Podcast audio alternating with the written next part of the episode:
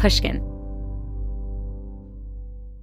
You can find inspiring stories almost anywhere. For instance, check out the co founders of Girls Who Do Interiors. This Miami based design company was started by three friends when they were still in school. And right from the start, they turned to Chase for Business for everything from banking and payment acceptance to credit cards. And they handle them all in one place with the Chase mobile app. It's so important to have that kind of help when you're just starting out. Learn more at chaseforbusiness.com. Make more of what's yours. Chase mobile app is available for select mobile devices. Message and data rates may apply. JP Morgan Chase Bank NA member FDIC. The most innovative companies are going further with T-Mobile for Business. The PGA of America is helping lower scores and elevate fan experiences with AI coaching tools and 5G connected cameras. AAA is getting more drivers back on the road fast with location telematics. And the Las Vegas Grand Prix is powering race day operations with 5G connectivity, giving fans an experience at the speed they deserve. This is accelerating innovation with T-Mobile for Business. Take your business further at t-mobile.com/now. Whether it's her first Mother's Day or her 40th, she deserves more. Shop tons of stunning on trend jewelry for every budget at Diamonds Direct. Diamond fashion jewelry, beautiful birthstones, everyday pearls starting at just $200. Commemorate the real loves of her life with a gorgeous pendant featuring the birthstone of the one who made her mom. This Mother's Day, Diamonds Direct has everything you need to say thank you. Diamonds Direct, your love, our passion. Online at diamondsdirect.com. Hey, just a heads up. There is a brief mention of sexual assault at around seven minutes into this episode. Please take care while listening. I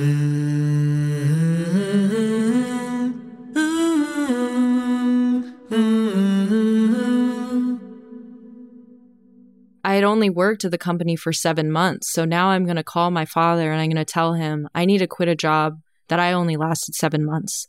And at that point, I was making more money than my dad had made working 10 years at the same company. You know, I had made more money at that co- uh, job than my mom has ever made in her lifetime. So you have to explain to them, you know, is it the case that I'm just a, a, a quitter? Like, am I just basically throwing my hands up and saying, like, I can't handle this? That's Erika Cheung, a former scientist at the now infamous biotech company Theranos. Erika realized early on that the company's proprietary technology was not delivering accurate blood results to patients. But when she raised her concerns to company leadership, she was silenced. And so Erika decided to not only quit her job at Theranos, but also to report the company to government regulators. This carried huge personal risk. She had signed an NDA when she first joined the company, and so she feared litigation and criminal charges. But Erika saw no other option honestly, Maya, the idea of knowing what I knew and having not done anything and knowing that there was something that I could have done about it and I didn't do anything, like that's the real prison, right? Like that's the real purgatory. On today's episode, a Theranos whistleblower shares her story. I'm Maya Shankar, and this is a slight change of plans a show about who we are and who we become in the face of a big change.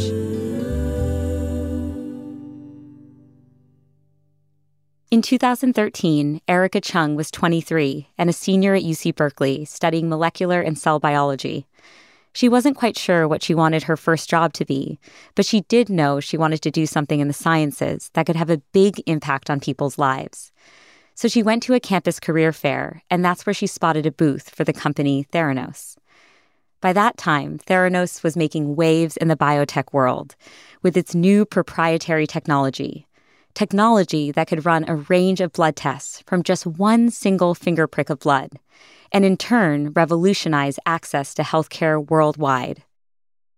Or at least that's the story Elizabeth Holmes, the founder and CEO of Theranos, was telling the world. Theranos had already started to roll out its devices for use by patients and providers in clinical settings by the time Erika showed up at the job fair that day. Erika was so excited by the idea of working at Theranos and decided to apply. And when, when they invite you to come in for an interview, it is with Elizabeth Holmes herself, right? And, and Sunny Balwani, the, the COO of the company, which is pretty extraordinary, right? For someone coming out of college to have an interview with the CEO and founder of the company. What do you remember from meeting both of them? The first interview was with Sunny. And I remember just right off the gate him looking at my my resume and at this point I'm really eager to get this job and him just really tearing into my resume and kind of being a little stern and straightforward with me. And I'm like, how am I going to turn this around? Like, I don't know if I'm going to get this job with the way that this person's questioning me. But then I kind of just said, you know, I, I'm really excited to work with Theranos. I've been very impressed with Elizabeth Holmes and the, what she's managed to accomplish at such a young age. And it was amazing seeing his demeanor just shift really quickly. And from that moment, then he's like, okay, you know, it sounds like you'll be a good addition to our team, and I want you to meet one other person. And so after that, I was able to then start speaking with Elizabeth. And so, what was it like to meet Elizabeth Holmes? So, initially, when she came in, I think I was so starstruck. I had gotten so immersed in the very little of her world that I knew, but everything that was at least on the internet at the time, which was very sparse, uh, was really impressive. So, I saw her. I was, you know, surprised that she was going to be the person that I'd be talking to in order to get this job. And um, I remember asking her questions about the technology and what we would be working on. And she said, Well, when you work for the company, you know, I'll be able to disclose that, but for now that's guarded under trade secrets. But yeah, I was I was really starstruck and just enthusiastic and excited the fact that I got to work on a what seemed to be cool technology with a mission that I really cared about and for a founder at that time that I seemed to be very impressed by by the amount of work that at least on the surface they seem to accomplish already. You know, it's putting myself in your shoes. I can't imagine how exciting it must be to get a job offer from one of the hottest startups at the time. I'm curious to know what this job offer means to you and your family at this point in time. I think for me personally, it was my journey to even get into college, let alone go through college, was very challenging. And so I really saw Theranos as my own personal kind of redemption story to show people like I was competent, I was capable, that I had this great, amazing opportunity to make an impact working for a great person and everything else. And so when I had gotten this job offer, my parents were proud. You know, they were excited for me that this was my first inroad to my career. You mentioned having a tough time before all of this. Do you mind sharing? Yeah. So I you know I grew up in a humble beginnings. I I grew up in a low income neighborhood. I lived with my mom and my dad and my three other siblings in a one bedroom trailer. It was clear to us that it may be difficult to get into a great school. I really wanted to go to Berkeley, um, not being able to afford the same access to good schools. So I was homeschooled. So my parents invested a lot in my education. Both my parents were really hard workers. Um, but, you know, we struggled, especially in the early days of trying to just figure out how to uh, build up a life, especially because my parents had me really young. And um, yeah, when I got to Berkeley, it was this like huge accomplishment because it wasn't very clear if I was going to be able to do that. And when I got there, it was uh, one of the most beautiful experiences of my life, but I had a lot of challenges within the first year of attending UC Berkeley. Um, so the first year that I was there, I ended up um, falling victim to a series of, of crimes. I was sexually assaulted by a group of men. I got robbed at gunpoint and then I was raped. And it hit probably with all in a year time span. And I largely kept it secret from people because I didn't want to be a burden and I was uncomfortable and I was just scared and felt very threatened. I didn't really talk to anyone about it.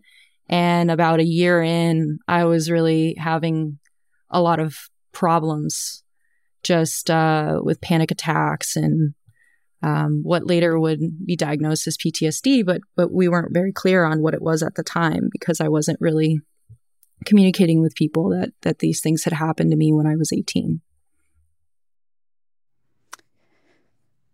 Wow, sorry, I'm just taking that in. Um, And so, um, so you're struggling with panic attacks, and I'm assuming what that means is at a certain point you're not sure that you're going to be able to graduate from Berkeley. Yeah. So essentially, I'm I'm I'm having panic attacks. I'm definitely not in the strongest mental state. My grades are really suffering. I wasn't sure if I'd be cut out for the sciences because I was like, okay, you're having such a tough time doing simple things like getting to class on time. How are you going to, you know, accomplish doing some sort of complicated chemistry class? Uh, but I told myself, you know what?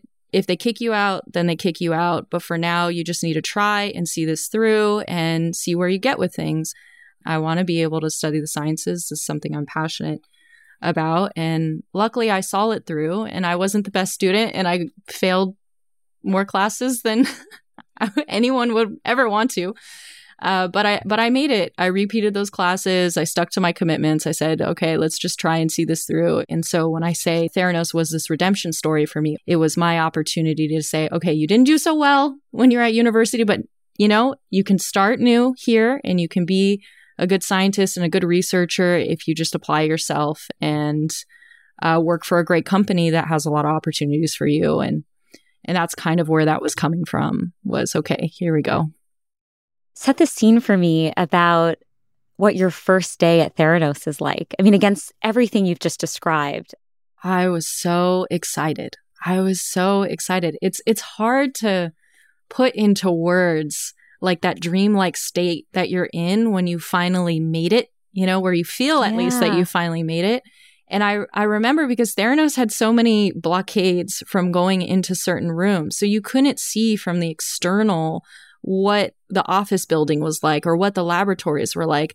So I remember when I got and did the entry interview and I got my badge where I could open all of these doors where I could see Sunny and Elizabeth in their glass offices, or I could go down into the laboratory and swipe in and be able to see all the different machinery of everything. It was, I had so much enthusiasm and so much excitement.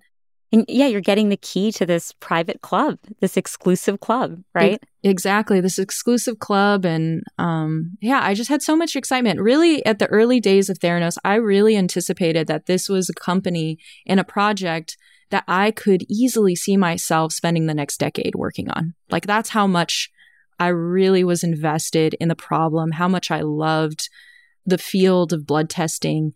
Like, I, I really was thinking that this was going to be like a next huge chapter of my life. Hmm.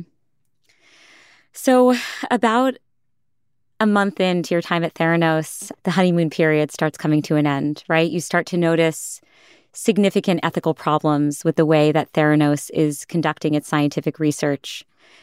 And I'm wondering if you could tell me a bit more about some of those red flags.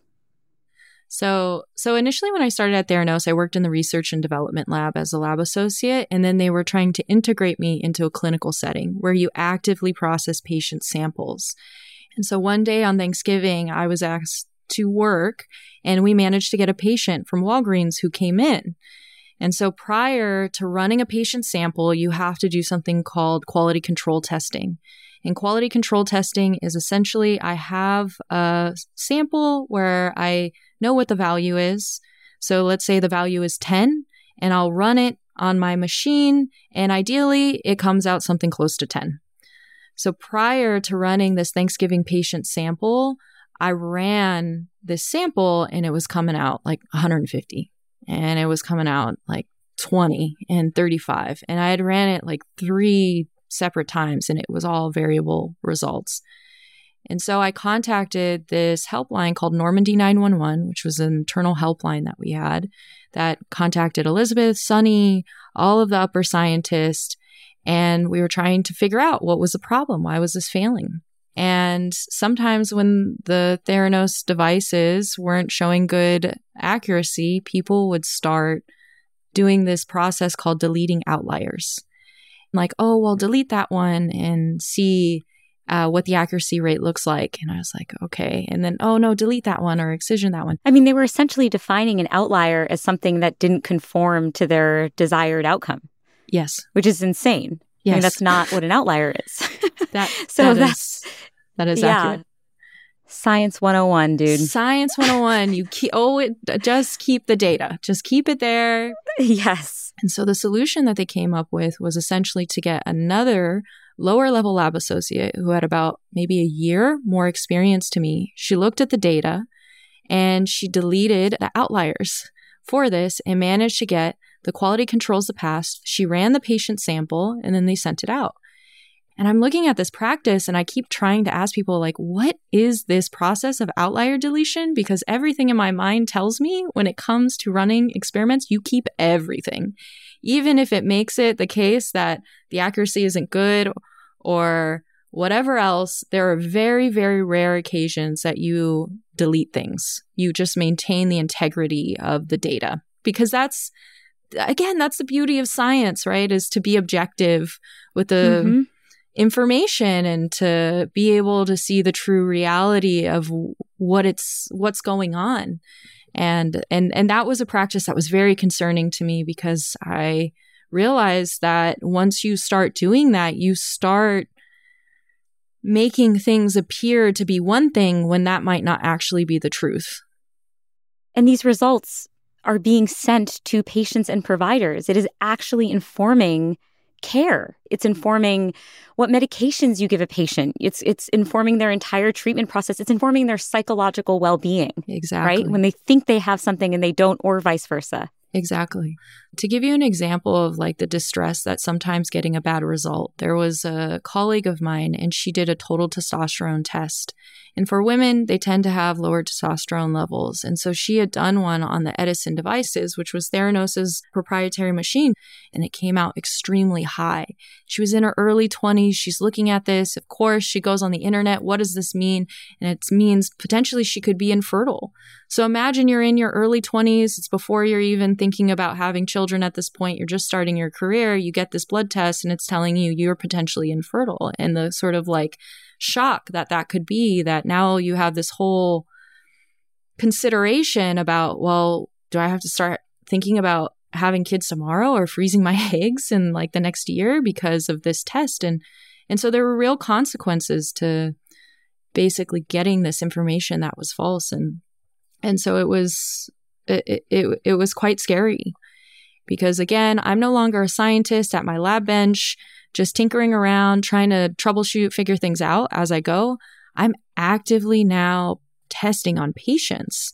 And that is just such a different responsibility and different perspective.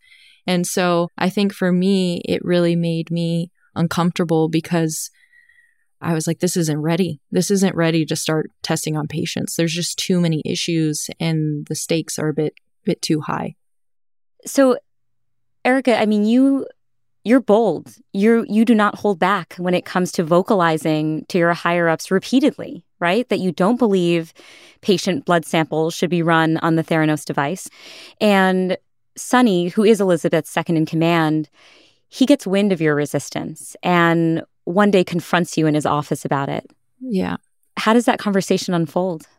So initially, he invites me into his office and he asks me the simple question, like, how do you like working at Theranos? And I was like, you know, I really love the mission of this company. I like what we're trying to accomplish, but I see a lot of problems. We're having problems with these quality control failures, but we're still testing patients. And after I finish saying that, he says, well, what makes you qualified to say that? You're a recent graduate from UC Berkeley and you have no visibility in this company. Why do you think that's true? And have you ever taken a statistics class?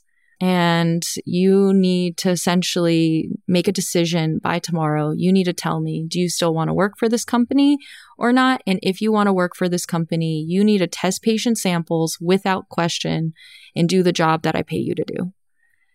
And I was shocked at this point. I was like, I can't even believe this, right? Because at this point in the company, I was operating with a sense of good faith. Maybe it was the case that there was some sort of miscommunication between what was happening at the operational floor and the executive level management. And somehow they weren't seeing what everyone, all the operators were seeing. And at that moment, I realized, oh no, there's something different going on here. And and it was so weird too when I, I, think the other thing that was very scary about it is like I was on their team. You know, I work for this company. I'm working 16 hour days. I'm sleeping in my car sometimes. And the fact that someone who is on your team that you are going to attack when they tell you like I'm bringing this problem to you because it needs to be fixed. I'm not bringing this problem to you because of anything adversarial. And I think that also completely changed the dynamic for me of, oh, there's not much you can do here, right? Like now it's the case that this person sees you as a villain, as a competitor, as something else, when it's like, I've done nothing but show that I, I want to see this work too, but not at this cost, not at the cost of potentially violating even our own internal standard, which is to provide quality care to patients, right? Like there's just no way. It just doesn't make make sense at all to me.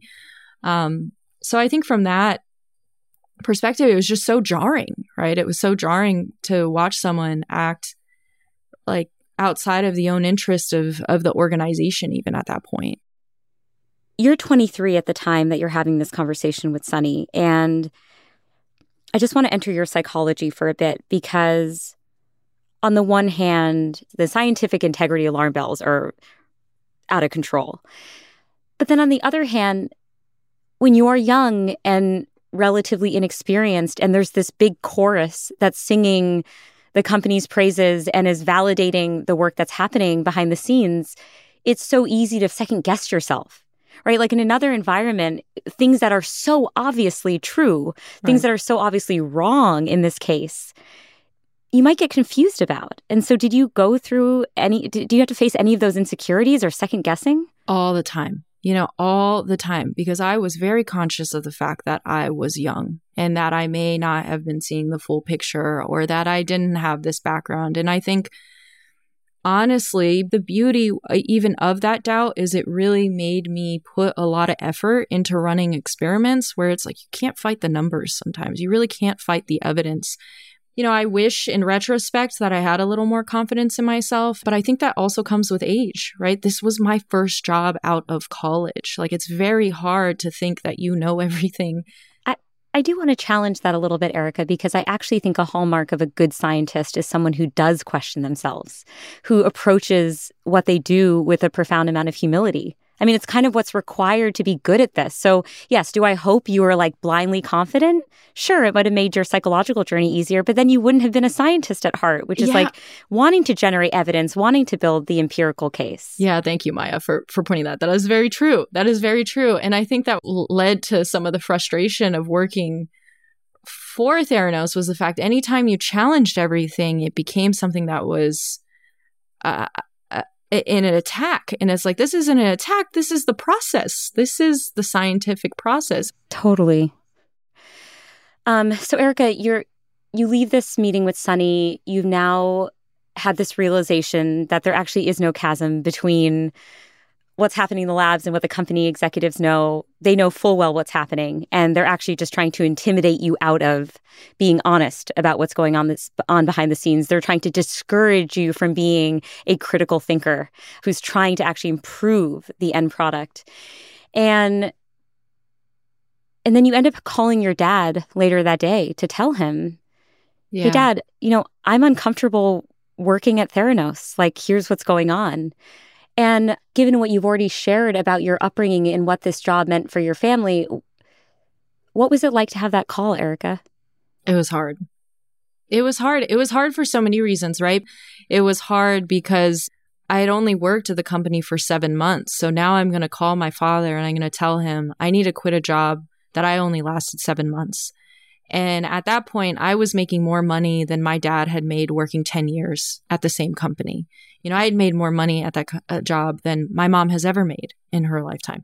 So you have to explain to them, you know, is it the case that I'm just a, a, a quitter? Like, am I just basically throwing my hands up and saying, like, I can't handle this?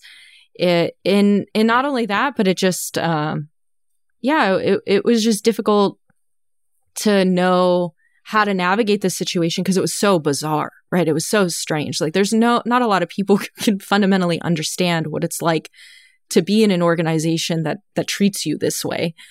And you're in such a toxic culture that it's hard to even think normally at that point because it's so bizarre to be in that context. And so, luckily, my dad responded with like the best thing he could have possibly said. And he said, Erika, you're a smart girl. I trust you. You'll figure it out. And that was it.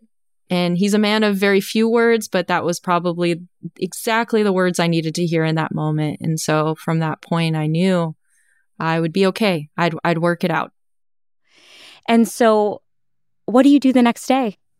Yeah. So at this point, I was, um, at, at this point, I was pretty I, I, I was pretty depressed. I was like, okay, what are you what are you going to do here? And one of the things amongst all of this cuz I was really confused, like do you try and change things internally or do you try you just move on and go somewhere else? And I think it was very hard for me to figure out um, but I I essentially I decided to quit the company. A company that around that time was valued at nearly 9 billion dollars. After the break, we'll hear from Erika about the fallout after she left Theranos. We'll be back in a moment with a slight change of plans. Small business owners, this one's for you. Chase for Business and iHeart bring you a new podcast series called The Unshakables. This one of a kind series will shine the spotlight on small business owners like you who faced a do or die moment that ultimately made their business what it is today. Join hosts Ben Walter, CEO of Chase for Business, and Tanya Nebo, a lawyer and business consultant, on these storytelling journeys of trials, tribulations, and triumphs that hinged on a single event, a split second decision, or even a stroke of luck. Whether the story is about a warehouse going up in flames or a former partner stealing a whole roster of clients, each episode will showcase the grit, determination, and resourcefulness a small business owner needed to turn a pivotal situation into a springboard for success. Listen to the Unshakables now and learn more at chase.com slash business slash podcast. Chase, make more of what's yours. Chase mobile app is available for select mobile devices. Message and data rates may apply. JP Morgan Chase Bank NA member FDIC. Copyright 2024 JP Morgan Chase and Company. Should you send that email you wrote while you were mad? Probably not. Probiotics can't help with all of your gut decisions, but if your gut needs a little support, Ritual has your back. Food choices, stress, or travel can throw off your gut health. That's where Ritual comes in. They made a three in one supplement called Synbiotic Plus with clinically studied prebiotics, probiotics, and a postbiotic to support a balanced gut microbiome. I make sure to take my Synbiotic Plus every morning, and I always appreciate that it's in a single minty capsule. Ritual prioritizes sustainably sourced ingredients and lower carbon packaging for its products, which is another reason I feel good about taking Synbiotic Plus. There's no more shame in your gut game. Synbiotic Plus and Ritual are here to celebrate, not hide your insides. Get 25% off your first month for a limited time at ritual.com slash slight. Start Ritual or add Synbiotic Plus to your subscription today. That's ritual.com slash slight for 25% off. The most innovative companies are going further with T Mobile for Business. The PGA of America is helping lower scores and elevate fan experiences with AI coaching tools and 5G connected cameras. AAA is getting more drivers back on the road fast with location telematics. And the Las Vegas Grand Prix is powering race day operations with 5G connectivity, giving fans an experience at the speed they deserve. This is accelerating innovation with T Mobile for Business. Take your business further at tmobile.com slash now.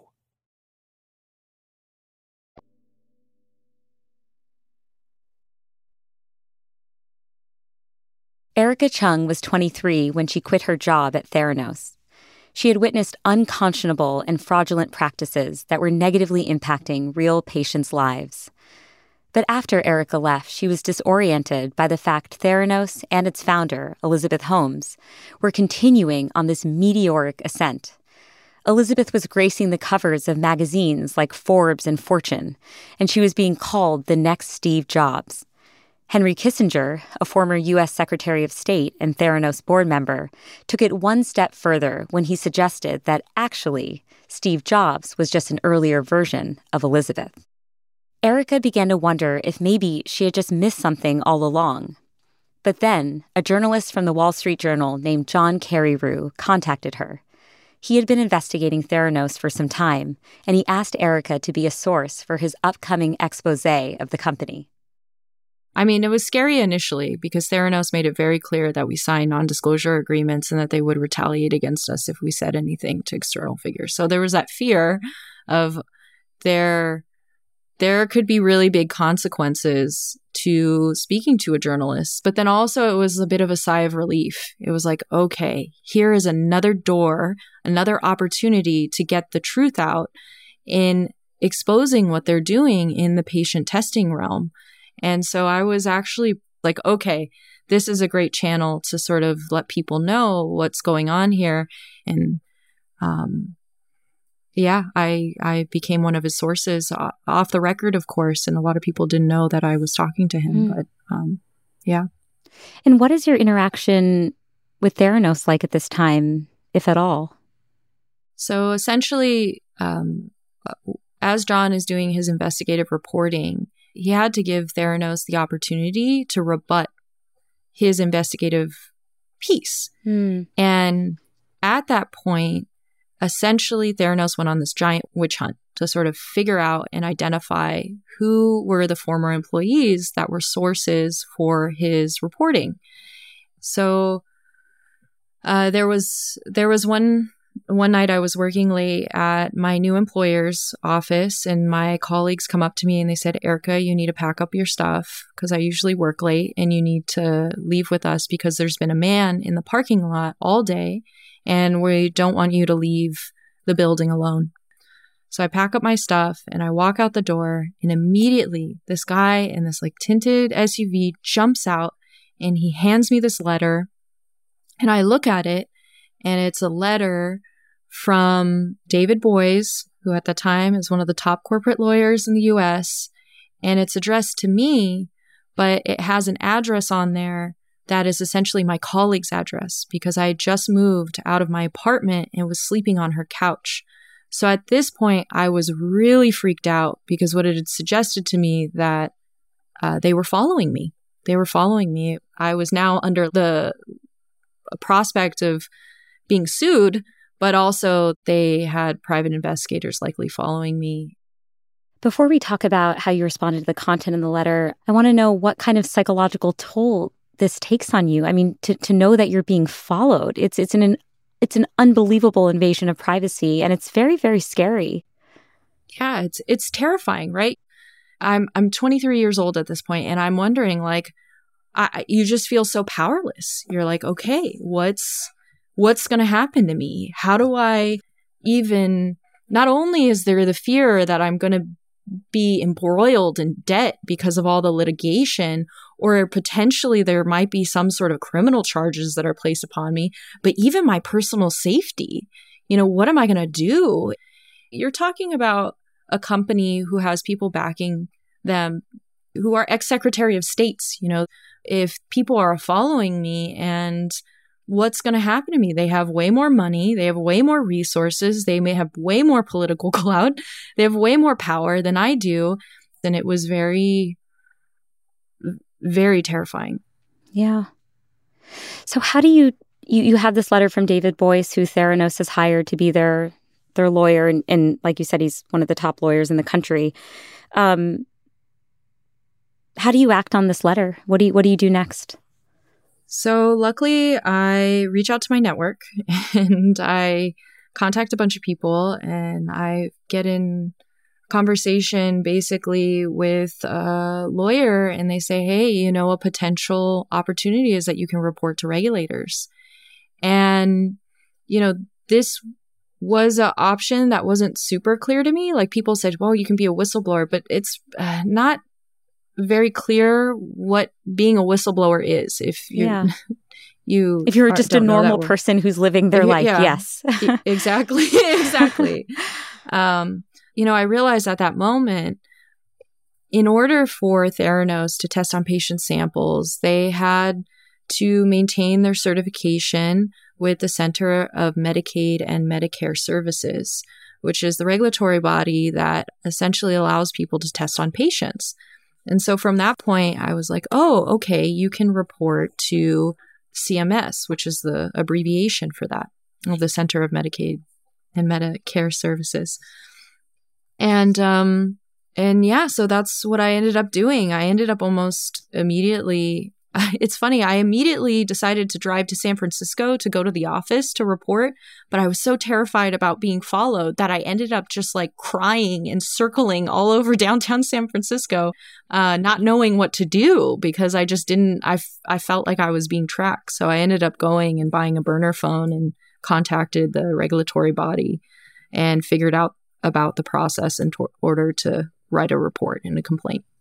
And when you write to a regulatory body like this, like CMS, are you does it carry legal protections, right? Are you granted whistleblower status? So is that what was is that why you no. thought Okay, so how no, does that work? So you'd actually yeah, so you'd actually be surprised. There are very few protections for people who report that work for private companies.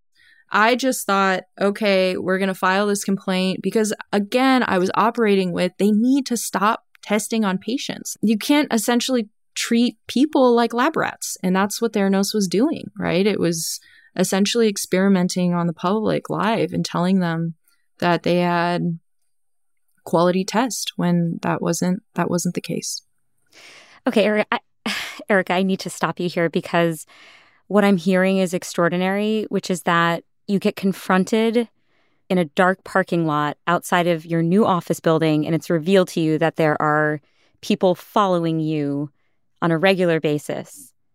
And that leads you to double down and make the choice to go even further with your efforts and to contact a regulatory body. That is stunning. I need you to unpack that for me. I I would just let me tell you what I would have done. Gotten the letter. I would have been like, "Can I move back home with my parents? Can I just re- reduce all connection with this company forevermore and just like buried my head?" I I don't get it. I it's it's so hard. It, it's so hard to be self-aware of it because for me it makes sense. for me it makes total sense of why I would do this. Um it, it's kind of one of those things like again i just wanted them to stop processing patient samples and when that new door opened for me that was just an opportunity that i couldn't imagine not taking right? I couldn't imagine not taking. And honestly, I'll talk to people about this. Like, yes, there were moments where I thought, wow, okay, if they go through with the litigation, you know, you're going to probably go bankrupt. And I was like, okay, well, you're a recent grad, like you're almost there. so you're not. So, okay, you know, fair play. Or there was a possibility that you, that I would have gotten some sort of criminal charges. And I was like, pragmatic with myself and said, okay, well, you love being alone. So maybe you'll spend a couple years being alone for a while. In a prison cell. Got in it. a prison cell. Yes. Okay. But, but honestly, Maya, the idea of knowing what I knew and having not done anything and knowing that there was something that I could have done about it and I didn't do anything, like that's the real prison, right? Like that would have been so hard for me to live with myself knowing the things that I knew and having not done anything, like that's the real purgatory, right? To sit with yourself and to realize that you didn't push it forward. So it just, for me, that that was a much worse reality. So, so you end up buying a burner phone, you contact CMS, and then you end up writing a formal letter, right? Um, that ends yes. up instigating a formal federal investigation into Theranos. Yes. And I just need you to take a quick victory lap here, Erika, because your letter results in significant consequences for Theranos. So after I sent the letter, the CMS went in and they, the regulators went in and they uh, conducted an investigation and they found serious deficiencies in Theranos's lab and basically barred them from operating uh, patient testing uh, lab from that point forward. So it shut down their ability to test on patients. What was it like when you got that news? When I got that news, it was an absolute relief. It was nice to kind of be able to finally be able to rest a bit. I think for me, it was funny. My Theranos saga really ended there. in a way. Yeah. Like I stopped paying attention. Yeah, your job is done. My job is done and and that was it. So it was it was a big relief. And I know while all of this is unfolding, you you make this decision to move to Hong Kong to to really get away from it, even geographically, right? Um, just Yeah. an eagerness. I can so re- resonate with that. Just an eagerness to make Theranos a, a definitive part of your past. Exactly. I walked into my new boss's office and I just looked at him and I said, I want to move to Hong Kong. And he's like, okay. And had no plan, no nothing, but I knew that I just needed to go. I just needed Yeah. to just go do something for myself. And then I, I packed my bags and I, I left in 2016 to move to Hong Kong. Um, so we're going to fast forward a few years. You're you're continuing to live in Hong Kong, and it's 2019, and you're traveling to the U.S. and you're in an airport in the U.S. and you're confronted by a member of the FBI. Yeah, so I'm essentially sitting in an airport. I'm a, about to board a plane.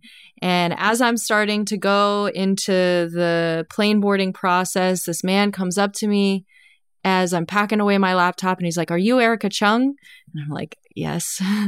and he's like, Okay, don't be nervous, but I'm with the FBI and here's a subpoena. Uh, you're going to testify in the criminal case against Elizabeth Holmes and Sunny Balwani.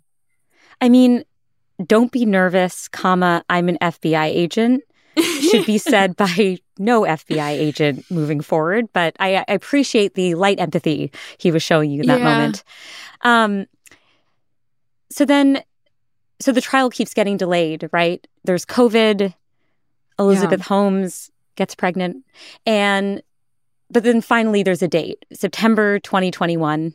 Um, you're asked to finally testify, and what is that like, Erika? I mean, what is it like to see Elizabeth Holmes again? I didn't know what to expect. I had no idea what that was going to be like and was very nervous going into that courtroom. But what was amazing is like once I actually sat down and I was in the witness stand and I looked over and I saw Elizabeth, I was like, oh, yeah, that's right, Erika. You're on this side of the table.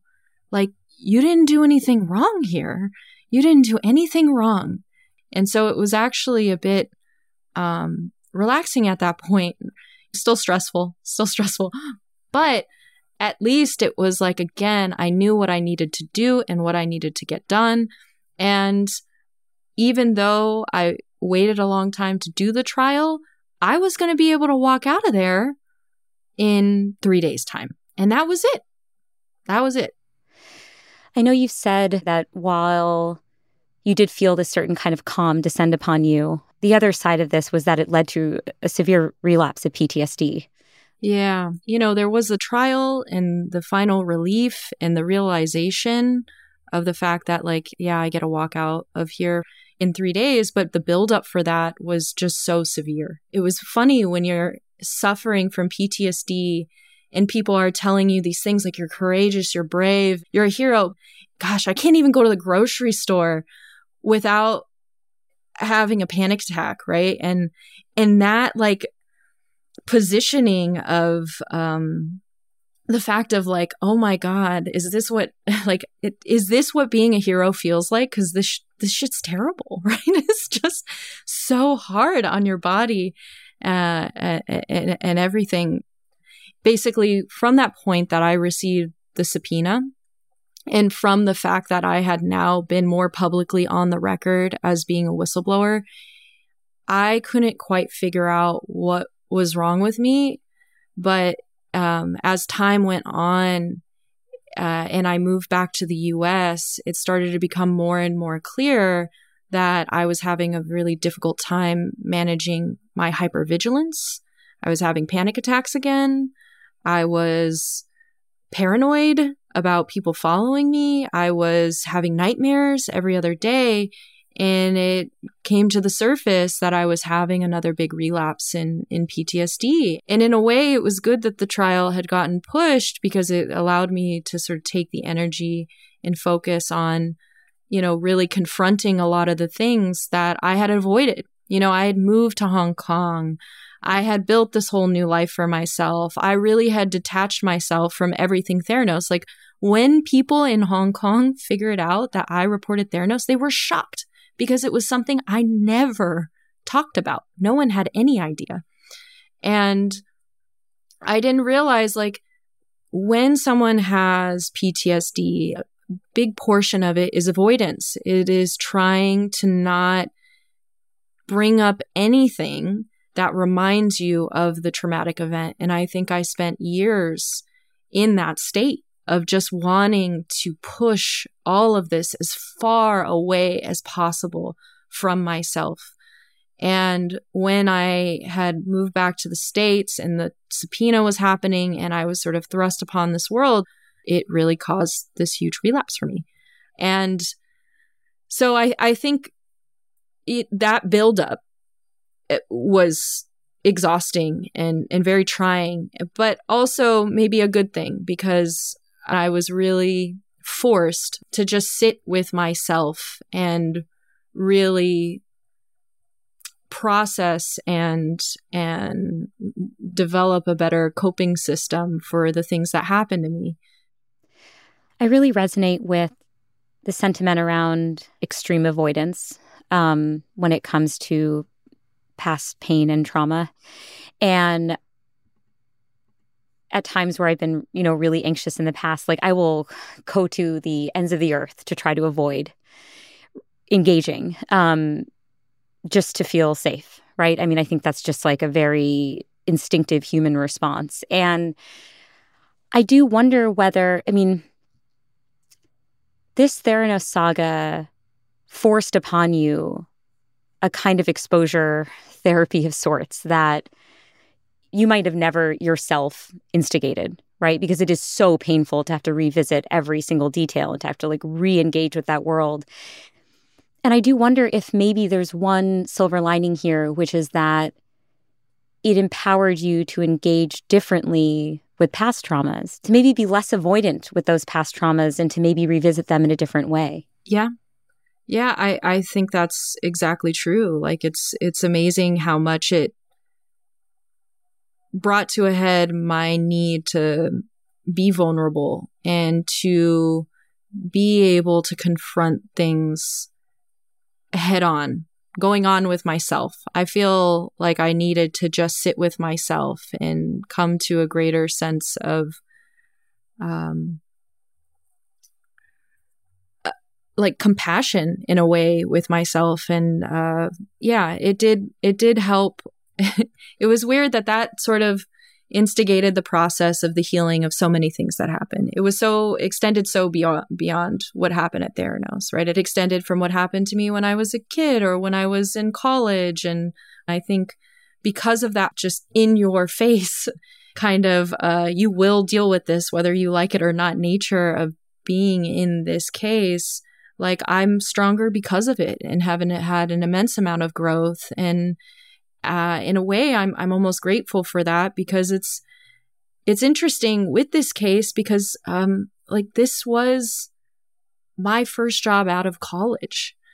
And now my I have the rest of my life ahead of me. Like I'm really when you think about it professionally just getting started and the fact that now I can have a sense of just almost freedom in a way that I trust myself that I have the right tools and the right abilities to be able to be resilient and to just have that that sense of security in myself is is nice. So so even there's always silver linings to things and even though there's like post traumatic stress disorder there's also post traumatic growth and I think I'm starting to see um to see that side of of this whole experience which I'm I think in in the grand scheme of things going to be very very grateful for.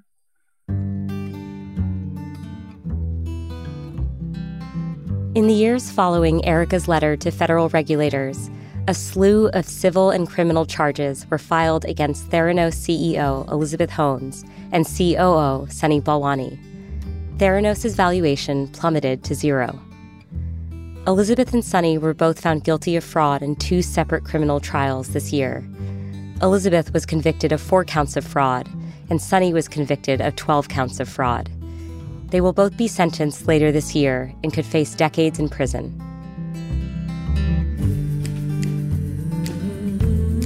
That's a wrap on this season of A Slight Change of Plans. We hope you enjoyed it. We'll be back in September with more episodes. Until then, have a great summer break. A Slight Change of Plans is created, written, and executive produced by me, Maya Shankar. The Slight Change family includes Tyler Green, our senior producer, Emily Rostek, our producer and fact checker, Jen Guerra, our senior editor, Mia LaBelle, our executive producer, and our engineering team, which includes Ben Tolliday, Jake Gorski, Sarah Bruguer, and Andrew Vastola. Luis Guerra wrote our theme song, and Ginger Smith helped arrange the vocals. A Slight Change of Plans is a production of Pushkin Industries, so big thanks to everyone there. And of course, a very special thanks to Jimmy Lee. You can follow A Slight Change of Plans on Instagram at Dr. Maya Shankar.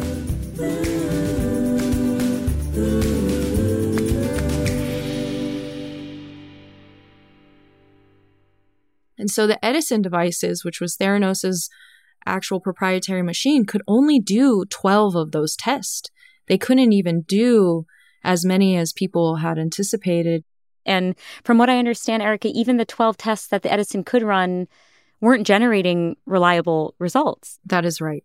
That is right. Yeah. Exactly. Wow. Okay. So literally just mean it was capable of generating a result, not even like the correct result, an accurate result. Yeah. It's like, great, I have a device She's that like, spits that's a out great a number. that's a great bar for laboratories to have. It it doesn't break. I know, exactly. Well, it spits out a number.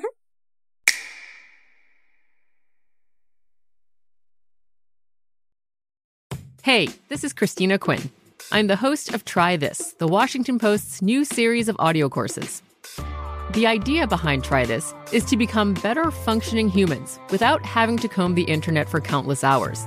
In our first course, we learned how to sleep better. Now, we're going to learn how to make our friendships stronger. I'll offer expert tips that are doable, and I'll keep it short. So let's do this. Class is in session. Find Try This from the Washington Post wherever you listen.